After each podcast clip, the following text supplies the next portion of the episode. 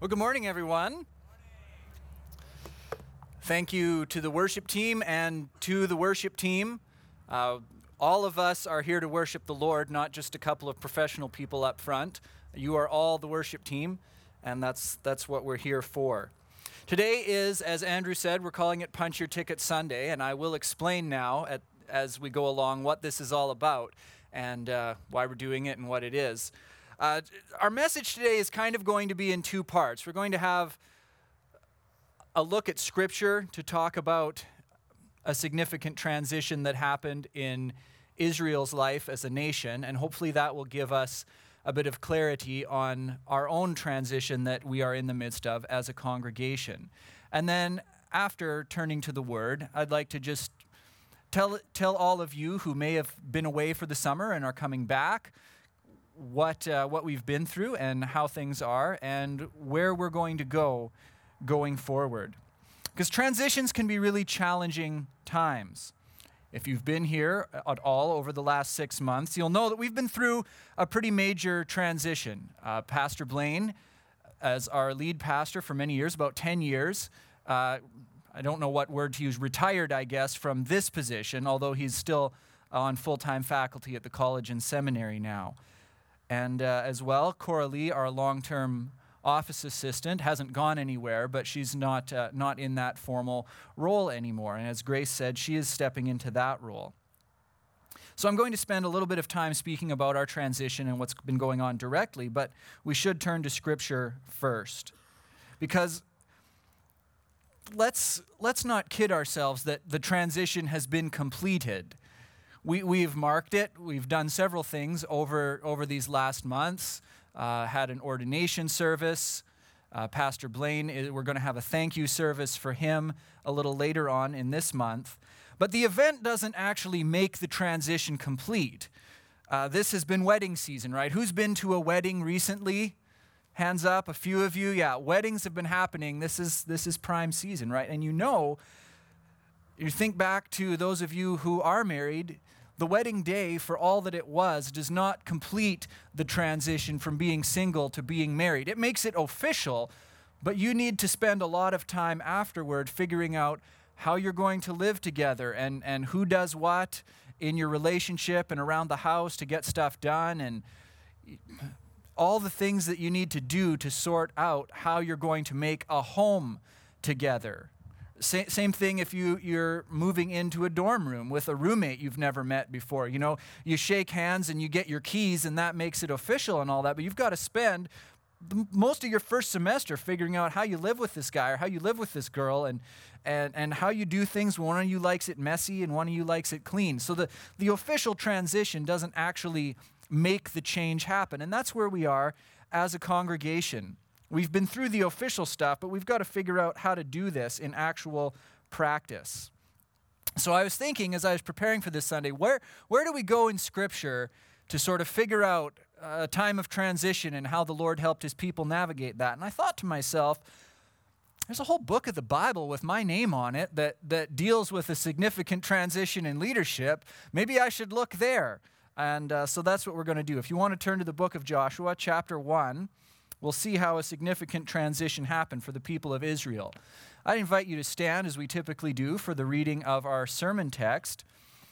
So, in the reading that we had earlier, Grace read the end of Deuteronomy when Moses uh, was departing and he commissioned and commanded the people to be strong and to be courageous and to follow the Lord and keep faithfully to his law. Now we just turn over a page or two in the book of Joshua. Joshua chapter 1 I'll read 1 to 9, although we will talk about the second half of the chapter a little later. Joshua chapter 1, beginning at verse 1. After the death of Moses, the servant of the Lord, the Lord said to Joshua, the son of Nun, Moses' assistant, Moses, my servant, is dead. Now therefore arise, go over this Jordan, you and all this people, into the land that I am giving to them, to the people of Israel. Every place that the sole of your foot will tread upon, I have given to you just as I promised to Moses. From the wilderness and this Lebanon, as far as the great river, the river Euphrates, all the land of the Hittites to the great sea towards the going down of the sun, shall be your territory. No man shall be able to stand before you all the days of your life. Just as I was with Moses, so I will be with you. I will not leave you or forsake you. Be strong and courageous, for you shall cause this people to inherit the land that I swore to their fathers to give them. Only be strong and very courageous, being careful to do according to all the law that Moses, my servant, commanded you. Do not turn from it to the right hand or to the left, that you may have good success wherever you go. This book of the law shall not depart from your mouth, but you shall meditate on it day and night, so that you may be careful to do according to all that is written in it. For then you will make your way prosperous, and you will have good success. Have I not commanded you? Be strong and courageous. Do not be frightened, and do not be dismayed, for the Lord your God is with you wherever you go. This is God's word. You can have a seat.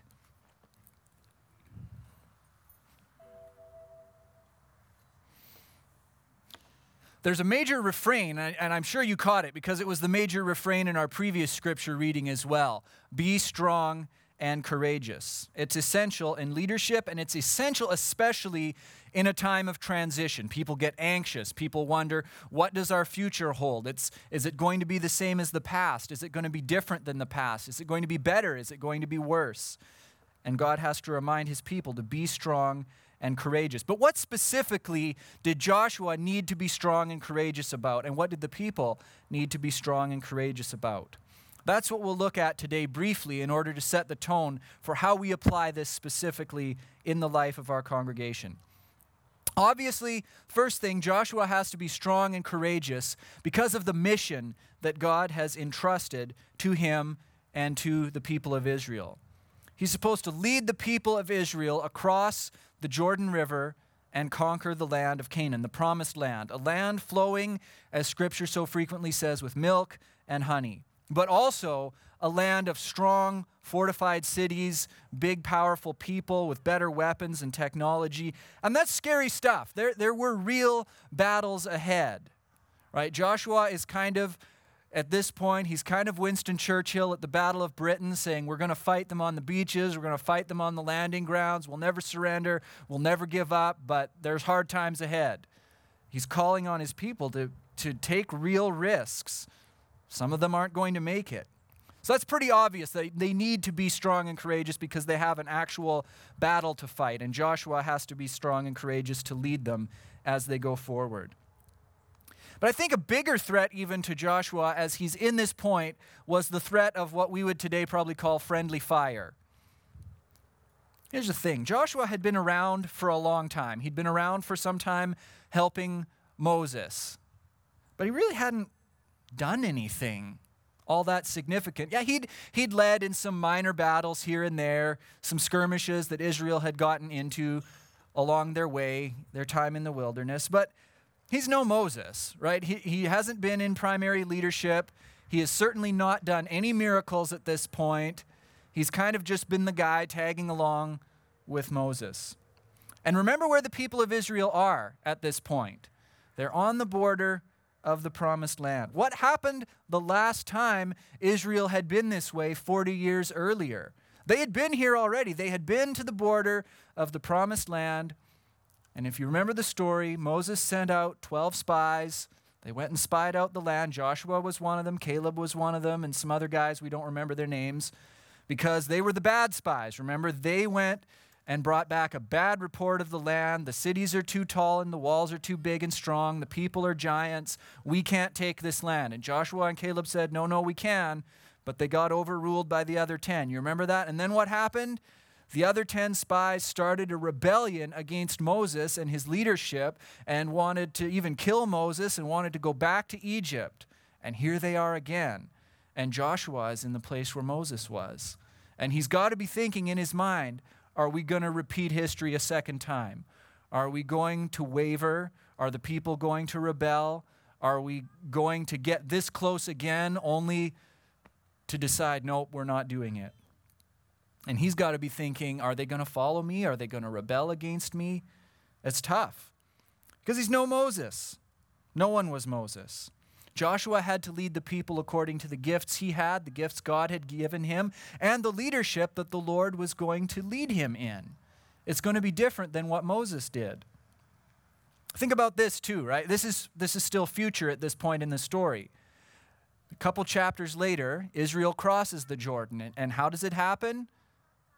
The waters part and roll back, and they go through on dry land. And I am sure there were people thinking at that point, ah, this Joshua guy, he's all right. He does things just like Moses did when we made it through the Red Sea. I like this guy. This is how we do things. And then right after that, what happens? They go to Jericho and they don't have a big battle. Joshua says, No, no, no, no big battle. The Lord told me what we're going to do, and we're going to walk around the city for seven days. We're going to make a loop around it. And I'm sure people were thinking, Who is this guy? He doesn't know anything. He's coming up with weird ideas. What does he think he's doing? This, this is not the way Moses would have. If Moses was here, we'd be leading a big battle against that city. This guy does not know what he's doing. Joshua needed courage because he had to lead the people of Israel that were so frequently called rebellious and stubborn. And he needed to follow the Lord's leadership, and that took courage because sometimes it meant doing things that were unexpected, like that. And finally, the story tells us he needed courage because he was beholden to God's law. And that's what really gets emphasized in that passage we just read. Don't turn aside from it to the right or to the left be faithful to obey all that you've been given in the law that Moses gave you. There was no option for him to take whatever means he felt necessary to achieve the desired ends. The ends would not justify the means. It was necessary to obey God's law in order to conquer the promised land. There was no, there was no option for compromise with the people of the land. There was no option for doing things the way they wanted to do, no option for syncretism, merging with the people of the land, adopting their ways once it was occupied. The last chapters of Deuteronomy were very, very clear that you had to do this the way the Lord set up and follow his laws because he was wiping out the Canaanites because of their wickedness. Do not be like them. Don't go after the, the ways of their God. Israel's warned over and over and over again. And in fact, warned that if they do that, if they do the things the way the Canaanites did, God would surely wipe them out too. And so Joshua needed courage to keep his people on the straight and narrow of following God's law as God instructed. If the people of the land were scary, and if the people of Israel were causing him some anxiety, this is really what was most important. This was the biggest risk of all not being faithful to God's law, disobeying the Lord. And in the second half of this chapter, we didn't read that yet, but I'll, I'll summarize it for you. If you remember the story of Israel at this point, they had had to fight some battles in order to get to the promised land. They had conquered a few little satellite kingdoms outside of the promised land, and they had won those battles and, and dispossessed those people and their kings. And some of the tribes, three of the tribes of Israel, said that they would like to inherit that land as their own. And they had worked out this deal with Moses. They could have that land, but they still had to go and help all the other Israelites conquer the main part of the promised land. That was the deal. They could leave their the elderly people, their wives, their livestock, their little kids could stay there and occupy it, but the men of fighting age had to go with the rest of Israel into the main campaign. And so in the second half of Joshua chapter 1, he has to deal with these people. So he addresses a, a, general call to all the people of Israel. Okay, guys, three days from now, we're crossing the Jordan. Like, strap up, get ready, because we're going in there. But then he has to go to the leaders of these other three tribes Reuben, Gad, and Manasseh and deal with them. He has to go to them and say, Remember, remember the deal that you guys made with Moses when he was still alive, that you were going to help, that you weren't going to just check out and stay over here. It's kind of a scary thing, right? He's a new guy. He hasn't done anything. What are they going to say? What if they don't? What if they just be like, nah, you're not Moses. That was a promise we made to him, but it doesn't count. We're just going to sit tight here. What's he going to do? Thankfully, this first crisis in leadership that he had to face, it went well. they didn't waver. They didn't just check out and go back on their word. They said, Yes, we are in. We are in it. We're going over. We're helping you. May the Lord bless you and your leadership. And we're going to do it. We're not going to stand on the sidelines. We're not going to wait for you to kind of prove yourself. Maybe, maybe you guys go win a few battles, and then if you're successful, we'll, we'll come join you. No. They said, We're in, we're going, absolutely. Now, I don't think I have to work terribly hard to show you that we're, they're pretty direct applications in any significant time of transitional leadership, and for our own church as well. For them and for us, even with the transition of leadership, the destination and the mission still remains the same on both sides of the leadership transition. With Moses, the destination was the promised land. And Joshua begins to lead the people of Israel. The destination is still the land. We still have to be faithful to the law that God has given. For them and for us, the challenge to stay faithful and obedient to God's word doesn't change, no matter who has the title lead pastor or any other title of leadership in our church or this campus. But for them and for us, there are some things that will change. The face up front looks different. Things aren't going to be done exactly the same way as they were in the past. Joshua in the Old Testament faced a challenge. He had to challenge people whether they were going to stay on the sidelines or whether they were going to actually engage with the mission of God's people. We have a similar challenge before us today. So, while the points of commonality I think should be readily apparent, I shouldn't need to belabor them. I would like to take a little bit in the time that remains this morning to talk about how this works out in our own situation as a congregation, in our life together. First of all, a few statistics. Anybody love statistics? A few of you. Oh, great. Thanks, John. Yes, Mr. Armstrong. Statistics. So, just over two years ago, uh, before Andrew and I came on staff, we started in our roles officially in August 1st, 2016. So prior to that time, Caronport Community Church had a staff of four people. The average age was about 50, and we had only one staff member under the age of 40. Currently, we have a staff of five people with an average age of about 35, and only one staff member over the age of 40. In two years, we've reduced the average age of our staff by 15 years, and we've inverted the over under 40 uh, ratio. That's pretty significant in the life of any organization or local church.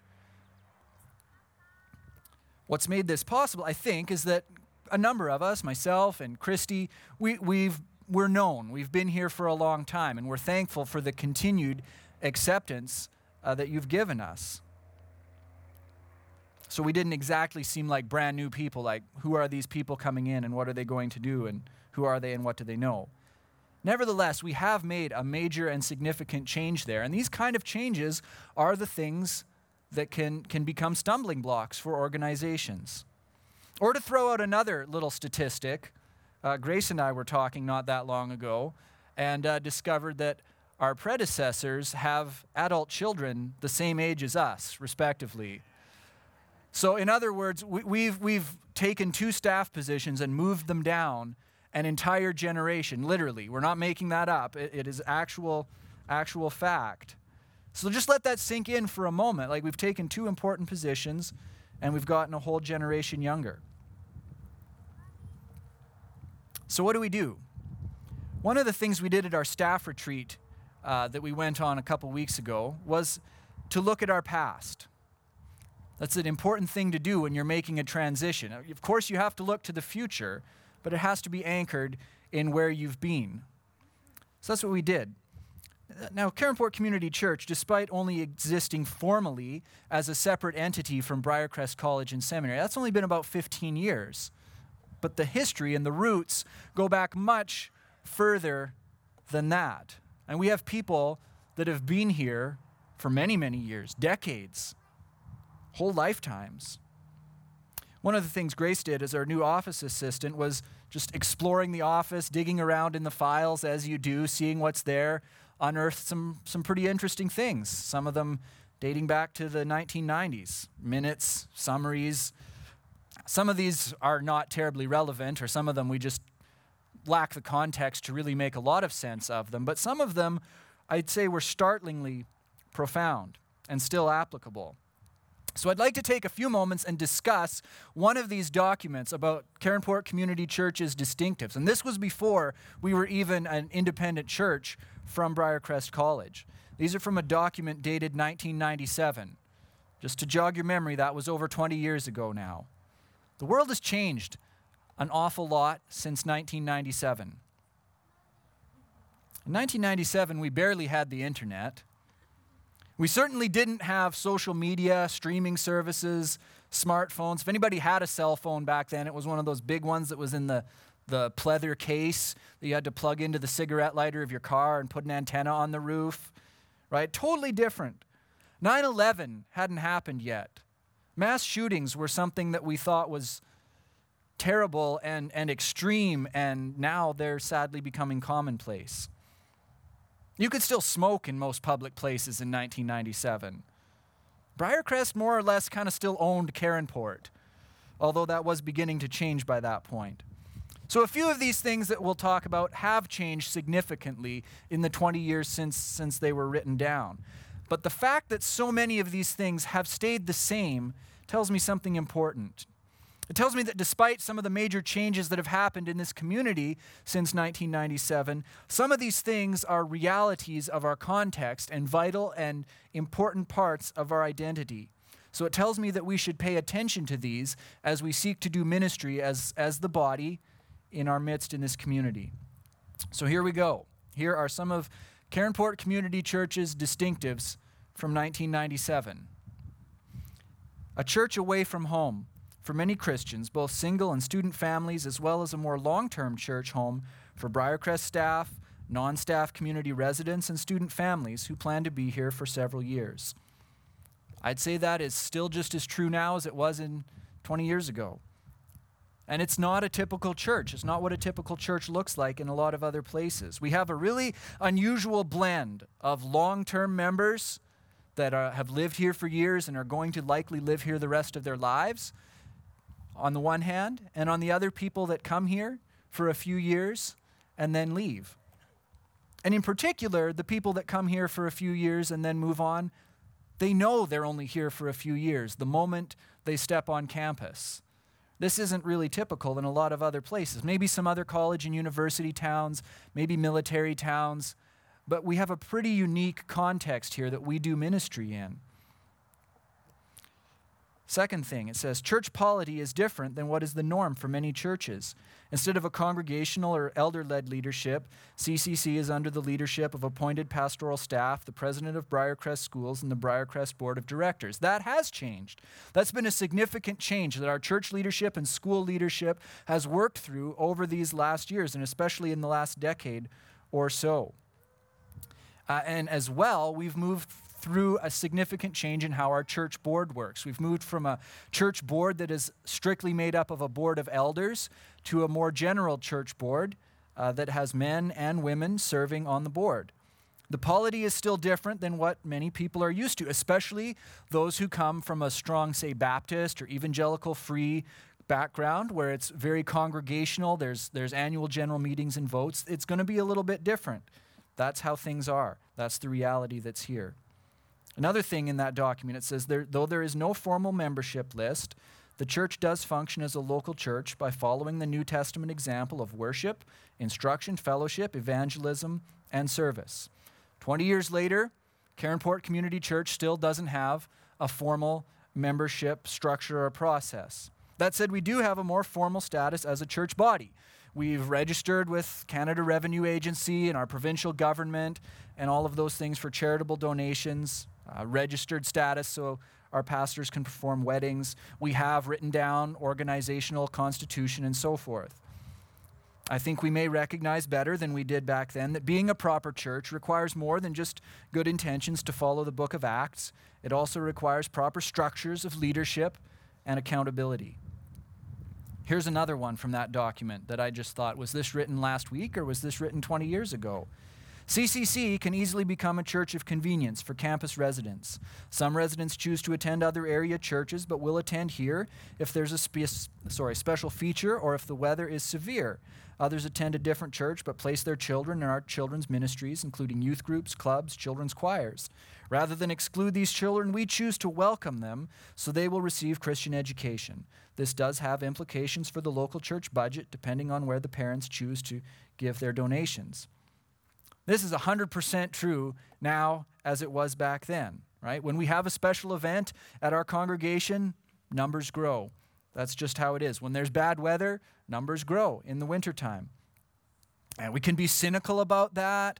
We can say, what are they doing? Or these people aren't committed. Or we can embrace them and we can love them with the love of Christ and bless them with the ministries that we offer as we're able in particular our children's ministries. Some of them now we have developed an official partnership with our sister church, The Gathering. Other people send their kids to our Awana program and our vacation Bible school. And that's something we, we rejoice in because it's an opportunity to bless our wider community here in Caronport. CCC seeks to be a truly community church in a unique context. A large percentage of the members for eight months of the year are single college students in their late teens and early 20s. A significant number of baby boomers, as well as a group of seniors, also make it their church home. Church ministries are designed to meet the varying needs and preferences of style and Christian education and worship services. I'd say perhaps that the single College students maybe don't make up as high a percentage of our congregation as at that time. A lot of our college students worship in many different contexts here on campus, in Moose Jaw, and in other areas. But the point that our church congregation looks very different for eight months of the year while college is in session, that is absolutely true. There is just no way around it. We are a church on a college campus. That's how we do ministry. We still have the baby boomers and seniors, although the former group is now edging their way up into the latter group. But we do seek to be an intergenerational church rather than just cater to one specific element of our population, right? We have moms and dads, grandmas and grandpas, college students, teens, babies, and I see all of you here today, and that is a wonderful thing, and that's intentional. We don't want to become just a church for one age demographic. Sunday worship services are planned to be distinct from college chapels. Chapels are designed by and for students using the contemporary arts they appreciate and relate to. Sunday services must allow the diversity of worshipers to feel they can truly express their praise to God. I would say that may not have been as true at that time as, as they wanted it to be, uh, but it certainly is what we want to do now. I suspect that having a staff who aren't Briercrest faculty and meeting in a different space than College Chapel happens in also helps, helps with that. However, the point about being different in worship style is true. And I think actually today's college students are often more okay with that than uh, people in the past were. There seems to be maybe a move of accepting a more diverse or even traditional form of worship, loving hymns. I love it when I look out into the worshiping congregation and I see people 19, 20 years old singing hymns heartily with, with some of our seniors right beside them, knowing the words is wonderful. there seems to be, and I am so pleased by this, less and less of a desire to be entertained on a Sunday morning. At any rate, attractional models of church are, I think, becoming perhaps less attractional than they were 20 years ago. Being on the campus of a Bible college and seminary brings the added opportunity to model to students and the constituency how a church should function. However, because of the uniqueness outlined above, it can't be a typical church. What can be modeled is the unity of believers who focus on the Lord Jesus and overcome their differences in the church. All churches have areas of potential disagreement and conflict that can turn the focus inward and not on reaching out to people in need. And I said, This struck me as 100% true, just as it was then. We're not a typical church. In some ways, Caronport Community Church is a permanent church plant.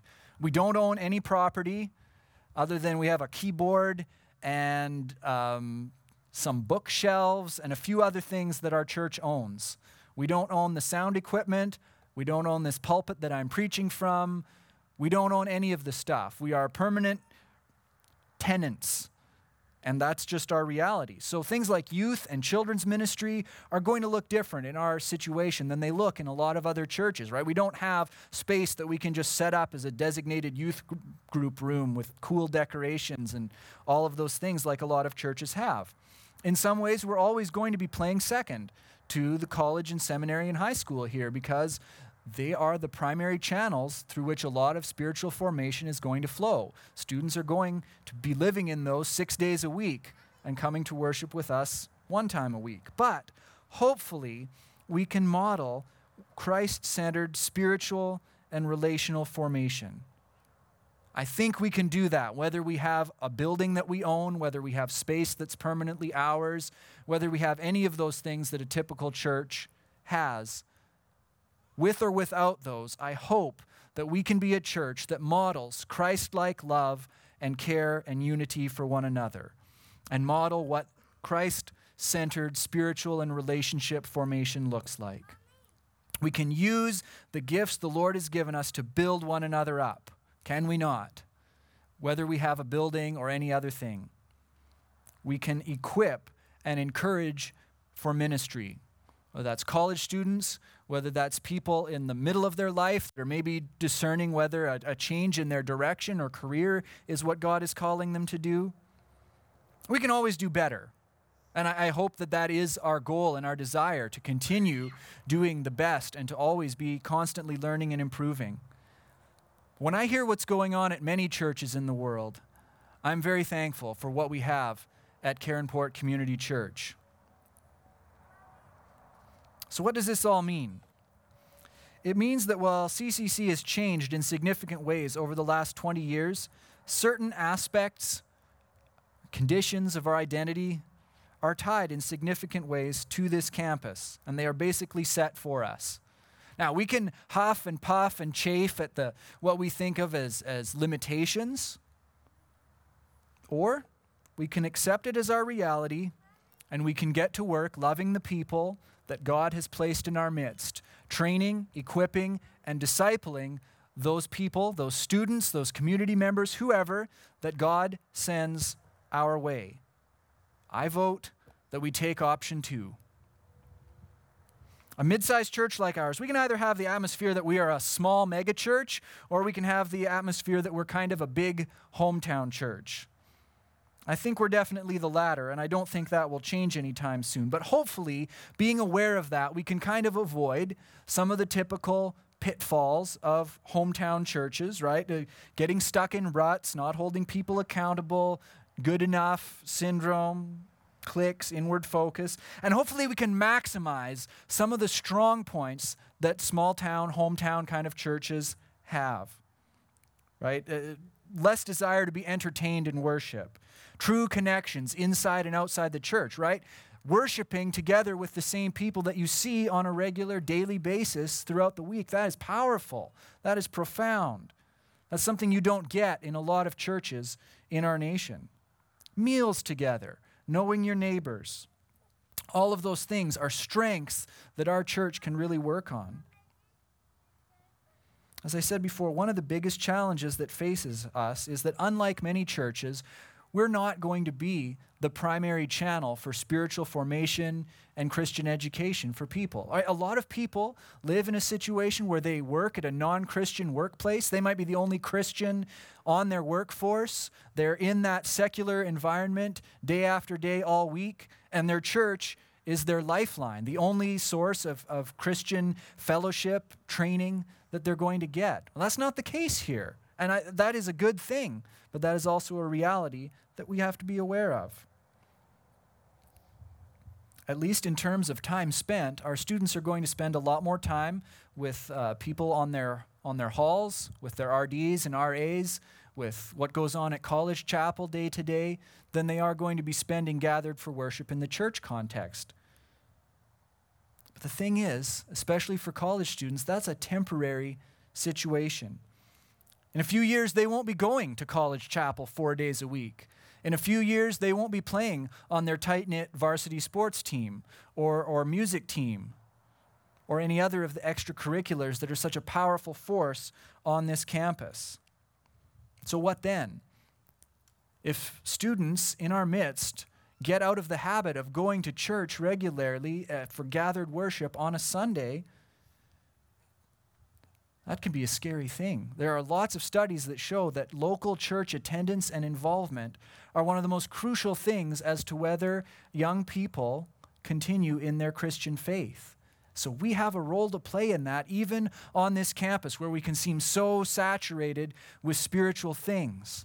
Students coming here need a church family to be a part of so that they continue faithfully in that practice and will continue it when they leave this place. As we talk a bit more about how we fulfill the ministries of Caronport Community Church, I'd like us to do this with this in mind.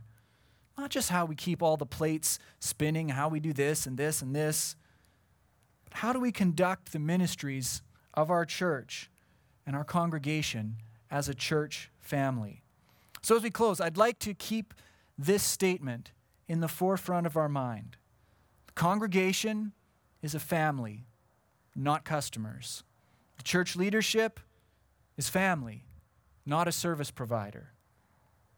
Right? In, in, in a business setting, right, there's this slogan, whether it's true or not, I don't think it is, but the customer is always right. You've heard that, right? Let's say you're a car salesman, right? Somebody, middle aged man, balding, kind of geeky looking, walks onto your car lot and wants to buy a red convertible. You sell him the red convertible. You don't ask him about new girlfriends and midlife crises or any of those things. But if that man's your brother, maybe you do ask him some questions about what's going on in your life that you want a Harley or, or a red convertible.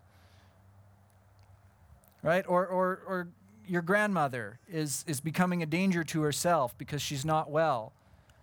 And she wants to stay in her own home, but you don't let her stay in her own home because that's not good for her right? There, there's accountability, there's truth telling that happens in a family. We can't just give people what they want. A service provider is there to fulfill our preferences, but families aren't about what's in it for just me, right? There's not just take, there's give and take, there's back and forth, there's truth telling, sacrifices. So let me draw this together. Most of you who are here today, a lot of you anyhow, are regulars, permanent residents. Now, I, I see a few more new faces, maybe than I was expecting to see today, and that, that's terrific. You're kind of maybe just listening in on, on our kind of family business as Caronport Community Church. But that's great. In just a few days, two days to be exact, this campus is going to get a whole lot fuller. We've seen you know, kind of a little trickle starting in over this last week or so. Student leaders, athletes, a few other keeners that are here early. But on Tuesday, everything is going to change. The reason that we're not in our usual space is because it's all set up for registration. And that place is going to be buzzing on Tuesday with moms and dads dropping off sons and daughters to come to this campus for spiritual Christian discipleship, training, all the things that we offer here. Our church life is so closely tied to the academic year. We've been through the, the four month and especially the last two months, big lull. But all that is going to change in 48 hours. Today, as it were, the train is sitting alongside the platform. It's idling, it's, it's puff puffing a little bit, but it hasn't started going anywhere. But by next Sunday, the train will have left the station and will be driving down the tracks at full speed. So we have a choice to make. I have a choice. You have a choice. We all have a choice to make. It's absolutely true. The schools on this campus provide incredible opportunities for spiritual formation and discipleship that happens in the court, the classroom, the stage, the chapel, all these places. And I'm so thankful that so many of you use your gifts and your talents in these areas as you work and as you minister at Briercrest. However, I say this with as much humility as I can. These areas provide excellent opportunities, but they are not a replacement for the local church. Time spent on this campus can be a wonderful season of growth. But as I said before, the highly structured rhythms of involvement in all of these things aren't going to be permanent realities for a lot of these students. And so they need a church family that they can plug into while they are here. Right? They need the grandmas and grandpas in the faith. They need the moms and dads who can be there for them, or, or weird uncles, or baby brothers and sisters. They need all of us who can be there to be their family of faith for the year, or the two years, or the four or five, however they're long, however long they are here. They need us. We have a part to play. They need to experience all that a church family can be while they are here, so that remaining part of a church family, once they leave, will just be a no brainer, will be something they don't even think about whether they'd join a church or not. Of course, they'd participate in a church because they did so while they were here. We can be that church family for the students. Now, I realize many of you are highly, highly involved in the life that goes on on this campus. And maybe some of you are thinking, ah, one more thing? Like, I'm already super busy. A lot of you are very involved. I've been there. I've been the very involved, running around doing all the things that need to be done for the things we do on this campus. But we must resist the temptation to withdraw from local church fellowship because we're busy. We must resist the temptation that church fellowship and involvement is the first thing that we say no to when we have to say no to something because we're busy or because Sunday morning is going to be me time. I'm not calling anyone to burn themselves out or to live in unhealthy ways, but I am calling us to consider how we can be more engaged in our life of faith together. Here are some thoughts. Just show up. If students see that their professors and their coaches or administrators or whoever they see on a regular basis don't treat local church involvement with much seriousness, that it's optional, that's going to rub off on them. Just by being here regularly and attending and showing up, singing heartily, being enthusiastic, participating, you're sending a message. Students are watching. Don't kid yourselves, they are watching. And if they see you doing things, that sends a message that these things matter and that they are important. And if we believe that local church involvement is one of the biggest predictors of long term faithfulness to Jesus and the gospel, then this matters. Do more than the bare minimum. Take it one step further. Instead of coming at 1035, maybe say, you know what, I could be here at 1025 before service begins or earlier. Meet some people that are coming in, greet, do those things. Stay around a bit longer after church is over. Stay for meals. None of these are big things. None of these require a huge time commitment from any of us, but they can pay remarkable dividends for the short time period that we would be investing. Even just 10 extra minutes a Sunday can make a huge difference. Serve. We often tell ourselves that serving, oh, it'll wear me out. I'm so tired, I'm so busy. You know, many things don't actually require that much extra effort, though, right? Standing and greeting people at the door, serving a cup of coffee to someone, asking their name. You know, we can spend that extra 20 or 30 minutes on a Sunday morning at home watching cat videos or whatever it is we see on our Instagram or Facebook, checking the sports scores, sleeping, whatever it is we want to do. We can spend it doing that, or we can invest it in God's kingdom work that's happening here in our midst. I'm probably belaboring the point, but students, new people coming into our midst, they notice these things. They notice the kind of attitude that we take to gathering together and the enthusiasm or not that we bring for it. And it will rub off.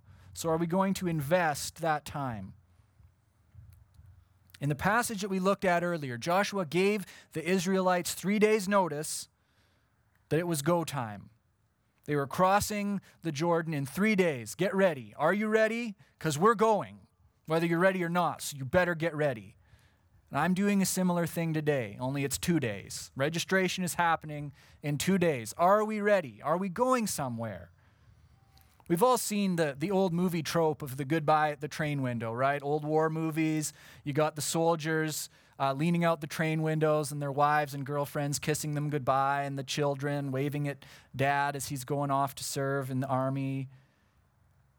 And sometimes, you know, even the train is beginning to pull away from the station and they're reluctant to let go of their embrace. And then it pans to the soldier waving and then it pans back to the girlfriend left on the platform and she's sad and the train's pulling away.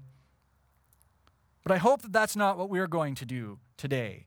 To just kind of stand on the platform and wave as the train goes away and think, well, there'll probably be another one along shortly. So, why the image of the train? Punch your ticket Sunday. Is it starting to make sense what this is all about? I hope so. Why the image of the train? Well, you see, a train, a train goes in one specific direction, right? It is limited to going on the train tracks. That's the direction it goes. And when you travel by train, you all get in the same thing and you all go there together at the same pace. The destination is set for you. You get on, and you go there, and you go there together. And that's what I'm hoping we're doing today. The train journey represents a journey undertaken in unity, right? We're not all carpooling there to our to our destination of being a church family of faith, you know, in separate vehicles where, uh, well, maybe this vehicle we'll take a little side tour over here, and maybe we'll be really slow in getting there because we went off on this side tour. And maybe these people over here have lead feet, and so they're going to rush on and get there way faster than everybody else, and no one else can keep up. That's not how we want to go anywhere together as a church family. We want to get on the train, and we're all going to go there together. So the train is about to leave the train station. So the question today is Are you going to get on board the train as a church family and undertake this journey of this next eight months together? Are we going to support one another as a congregation and support our church in the season of transition?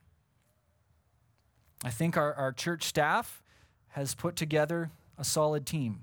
We have a great church board that is offering leadership. But a few dedicated people as church leaders, staff, board, key volunteers, we can't do this alone. We can't be Caronport Community Church as just a few staff members and board members and two or three really eager volunteers. It's going to take all of us. We need you and you and you and all of you and yes, you too. We need all of us to make this happen. Be the church family for this school year ahead.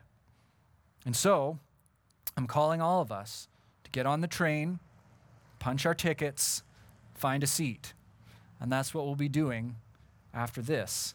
Let's pray first, and we'll sing a little bit more, and then I will, uh, we have a little surprise. Let's pray.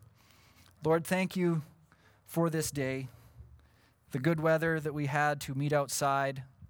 Thank you for your word that encourages us to be strong and be courageous even in times of significant transition.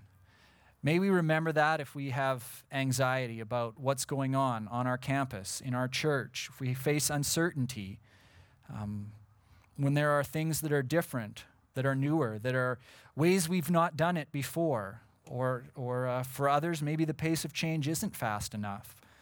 Uh, will you give us patience? Will you give us unity? Will you give us more than any of it, eagerness for the mission that you've given us. Pray for all of us who are long term or permanent residents on this campus that we would have enthusiasm, excitement, and eagerness for what's going on as we gather Sunday by Sunday for worship together. This may become just a matter of routine for us, uh, but we want to show students who are arriving here what it can mean to be a church family, to be a family of faith, so that what they see here makes it completely natural and a no brainer that they would continue being part of a church once they leave this place, whether they've been here for one year or two, four, five, whatever the case may be. We pray that as we launch into the new school year in this, in this next two days or so, as it really ramps up, that we would catch would catch a real vision and eagerness and excitement for what you're going to do on this campus and how we can be a part of that. Will you stir up in our hearts as a congregation and as individuals how we can participate, to just take it even one or two steps further, um, how we can serve in ways that will, will bless others, that will build up the body. We ask this all in Jesus' name, and we look to him as the one who is building his kingdom here in our midst. In his name, amen.